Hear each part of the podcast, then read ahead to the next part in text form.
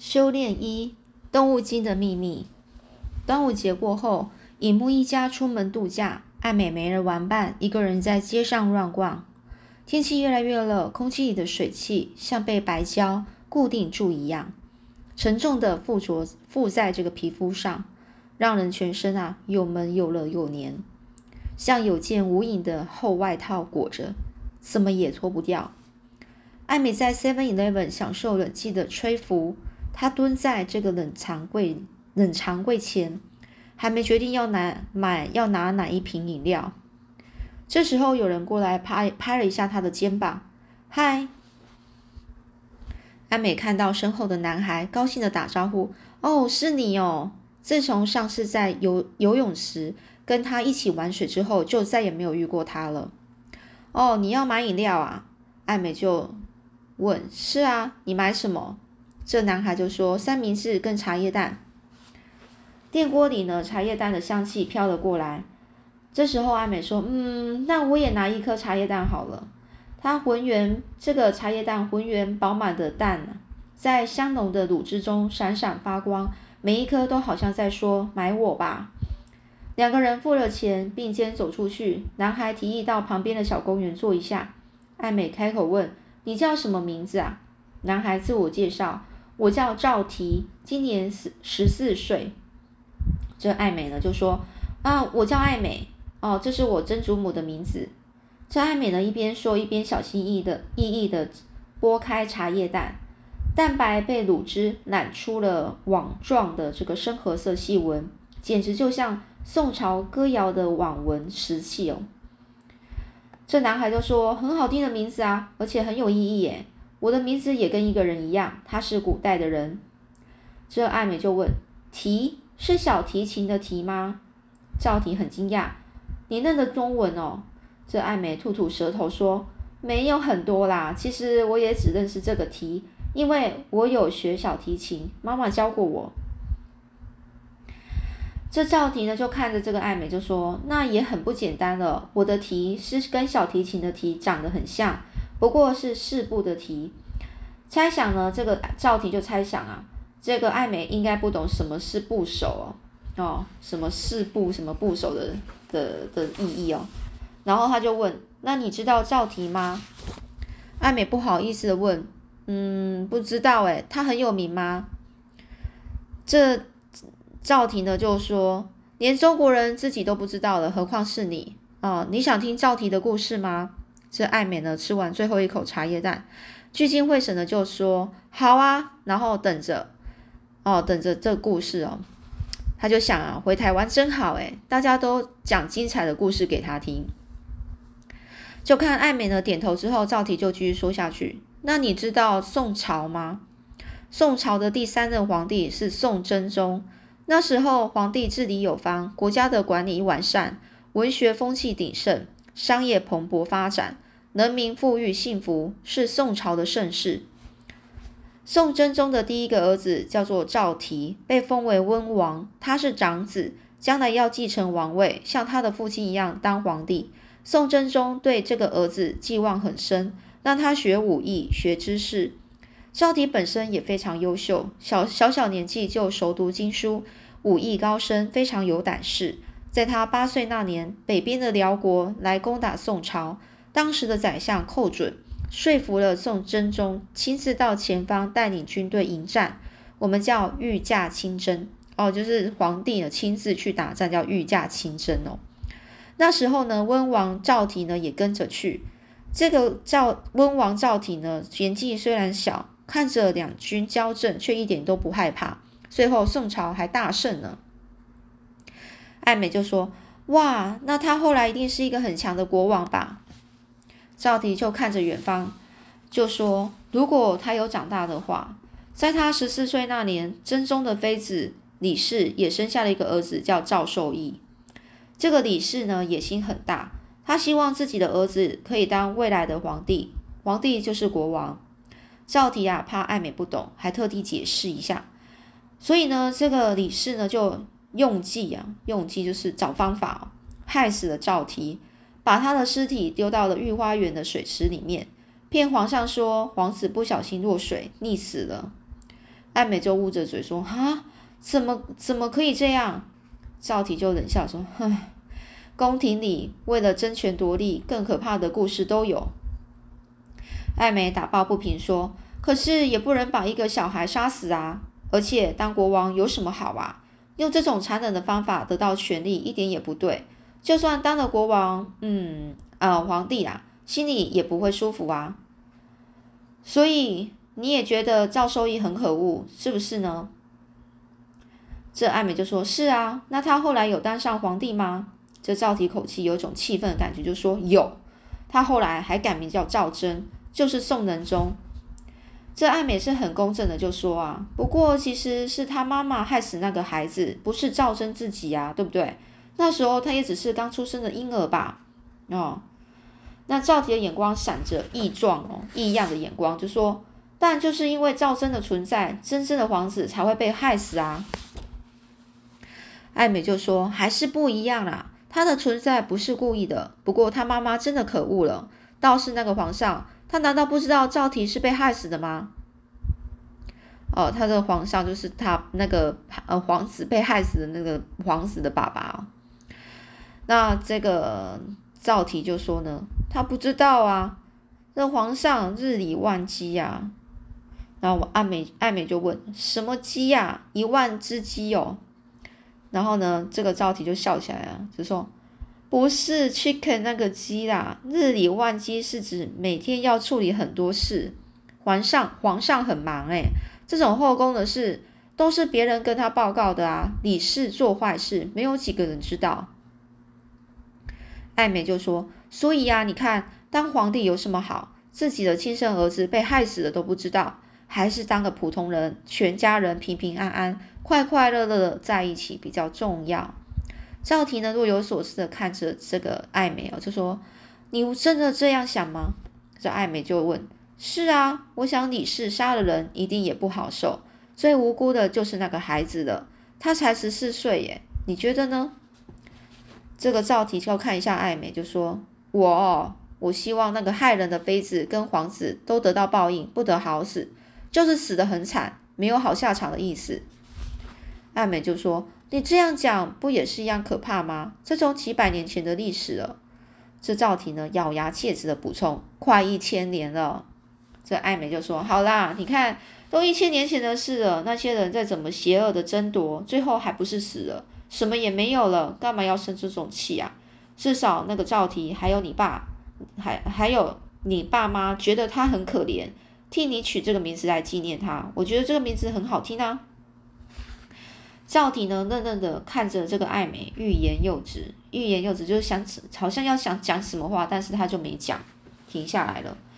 艾美就提议：“走，我们去游泳吧，外面好热，再坐下去我又要买饮料了。”接下来两天呢，艾美都在游泳池里遇到赵提，赵提的泳技真的很棒，又快又灵活。艾美跟他学到不少技巧。有一次，艾美就问这个赵提说：“你在哪里学游泳的？”你是我看过最厉害的小孩耶！这赵体呢就对这个爱美眨眨眼哦，露出可爱的酒窝，就说：“我啊是天生天生的。”爱美衷心的说：“等你长大，一定比 Michael Phel 呃 Phelps Michael Phelps 拿更多金牌哦，就是麦克菲尔普斯哦，就是那个很会游泳、得到很多金牌的那一个人人哦。长大拿金牌，赵体就愣了一下。艾美就拉着他上岸哦。刚刚游泳都是你赢，走，我们去打桌球吧。赵提呢，除了游泳之外，其他运动啊一律不行啊。所以呢，赵提就抗议说：“那颗小白球跳来跳去很难打，诶，你故意要整我，对不对？”艾美就给他一个鬼脸，说：“对我就是喜欢看你接不到球的样子。”接下来呢，这这边呢换场景哦。麻豆走进了麦，走进麦当劳。麻豆在讲刚我们前前面讲的那一个坏人哦，有点就是那些类似看起来不良不良少年的那种那些人哦。空气中呢满是油炸食物的味道。不过他没有点餐，直接走向最里面的一张桌子。一个少年正在用餐，手招手要他坐下。这麻豆压低声音说：“大师兄，壁虎去了高雄。”那个大师兄就说：“是吗？山豹呢？也在一起？他们去做什么？”这麻豆一脸惭愧就说：“不知道。我们到高雄就更丢了。”大师兄大喝，成大声哦：“没用的东西！”就全麦当劳的人都转过来要看他们。大师兄就清清喉咙，四周张望一下，春木堂准备的怎么样？那这个麻豆就说：“快好了，过几天开张，我们就有自己的地方了。”好，那爱美那边呢？大师兄，事情有点奇怪。端午节过后，我们就靠近不了他。只要一靠近，我们的人就会全身无力，发冷打颤。大师兄就冷笑说：“哼，看来有人对他布了护功呢。”啊，护功那是什么？麻豆就这样问了。大师兄就说：“就是说，有法力比你们这些饭桶高的人，在他身边施了法，布了一层保护网。”而且是针对你们的，这麻豆就问：“那怎么办？”大师兄看着他邪恶的眼睛啊，眯了起来。这两天啊，爱美胸前的胎记持续变化，那种有那种有东西在里面流动的感觉更强了，而且好像以椭圆形为中心，有往外扩张的趋势。爱美她并没有什么不舒服，只是觉得胸口温温的，用手去摸，肌肤却凉凉的。艾美猜想，或许是她对自己的血液循环比较敏感吧。而最近去游泳，也感觉这些血液循环啊，给她呃更多的体力。每次运动回来，她都觉得全身非常舒服。这天傍晚，傍晚呢，艾美呢游游完泳回家，一进门就听到若琳的声音。若琳兴奋的大喊：“艾美，你终于回来了！爸爸要带我们去出去吃饭呢。”艾美很高兴看到他们，说：“真好，我喜欢出去吃。”舅舅就问大家说：“你们想吃什么？”洛洛琳呢就提议：“我要吃牛排。”呃，若华就说：“上次已经是牛排了，我要吃意大利面。”洛琳呢就转头问这个艾美：“上次洛艾美又不在，她没有吃到牛排啊？你喜欢牛排吗？有一家牛排很好吃哦。”艾美的爸爸是意大利裔耶，他比较想吃意大利面啊。哦，爱意大利一哦，就是说他爸爸是跟意大利人哦有血统关系啊。哦，这个舅舅就瞪瞪了这这两个小孩，说：“好了好了，连艾美想吃什么，你们两个都可以吵架。艾美你想吃什么，尽量说，你难得回来，今天就让你做决定。”这艾美就看看大家，不好意思的说。嗯，我也不知道可以吃什么。不过汉堡、薯条、披萨、牛排、意大利面这些我常常吃。我们吃中式的可以吗？这舅舅就笑着说：“也对啦，这些你在美国都已经吃够了。走，我们去夜市，那里有很多台湾小吃。哦，逛夜市逛一百遍也不会腻。”大家立刻欢呼着出发了。今天太阳很早下山，外面的空气却还是坚持潮湿闷热，一点也不愿意为黑暗黑暗哦。黑夜妥妥协，爱美虽然很热，感觉很热，不过呢，跟着表哥表妹一起出门，看着摆满各式衣物的小摊子，品尝各种小吃点心，她还是兴致勃勃。忽然有人拍拍爱美的肩膀：“嘿，这是你的手机吗？”爱美回过头，一个戴帽子的年轻男子手上啊握着他的手机。呃，爱美就说：“对，那是我的。”这年轻人就说：“我在地上捡到的，要收好哦。”艾美很高兴，这个人真好心，他自己都不知道掉了呢。谢谢你。那洛华就回头来找这个艾美说：“怎么了？”这艾美就说：“我的手机掉了，还好有人帮我捡到。”洛华就拉了一把：“你的手机问题真多哎，走吧。”舅舅带他们吃了好多小吃，有臭豆腐、甜不辣、肉圆、猪血糕，最后来到了鹅阿珍的这个这个摊位。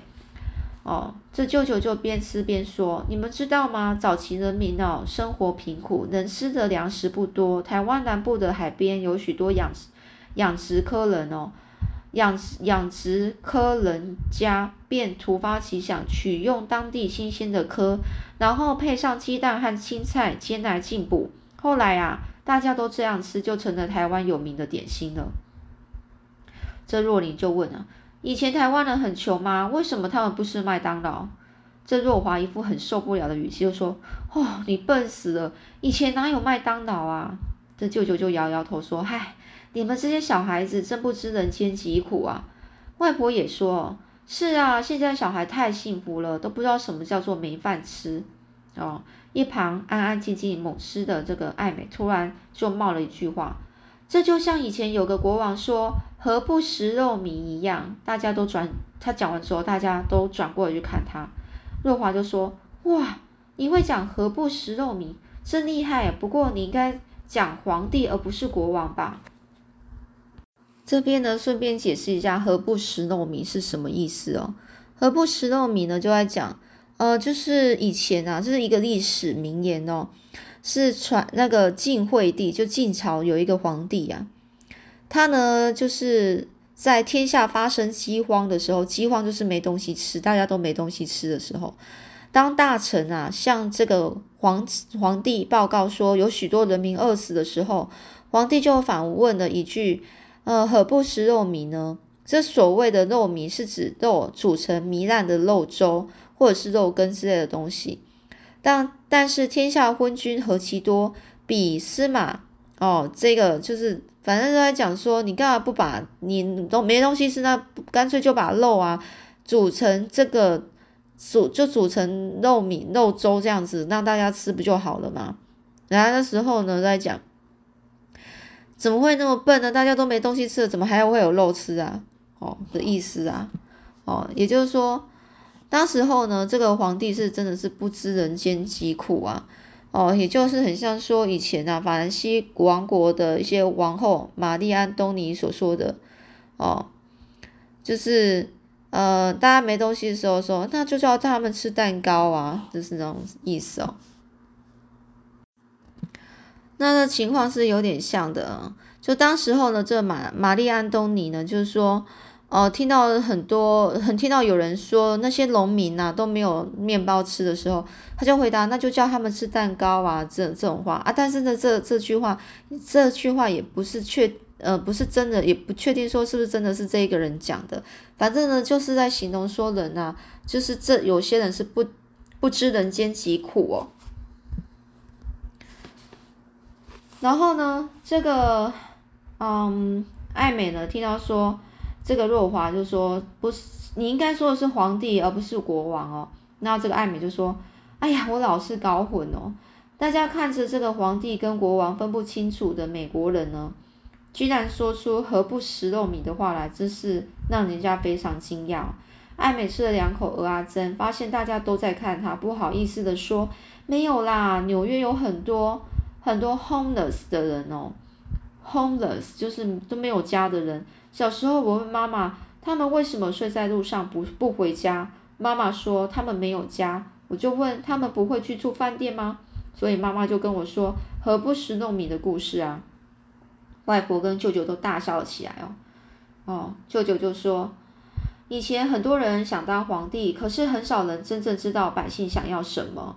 他们只想要有权利，像晋惠帝那样，不仅被以后的人耻笑。也让当时的皇百姓啊过得非常辛苦。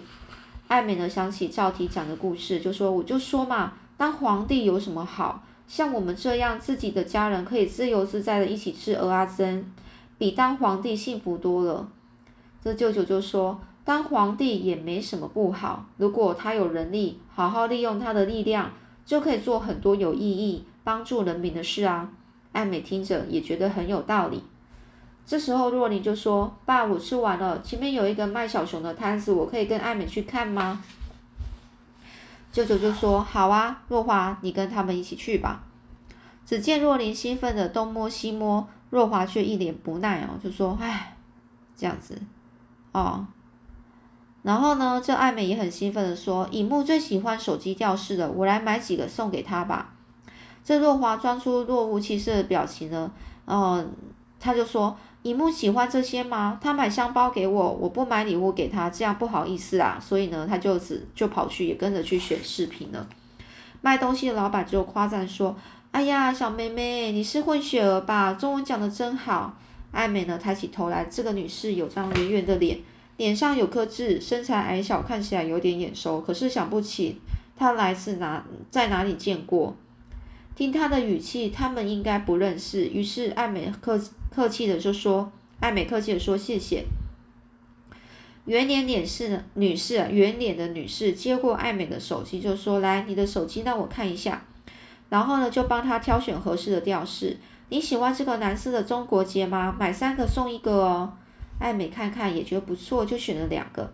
若琳选一个，若华则选了一个要给尹木的，刚好凑成四个。这女士的高兴的说：“谢谢。”艾美还是觉得在哪里见过他。那，你就提议：“走，我们拿给奶奶看吧。”那好啦，今天就先讲到这里了，下次再说喽。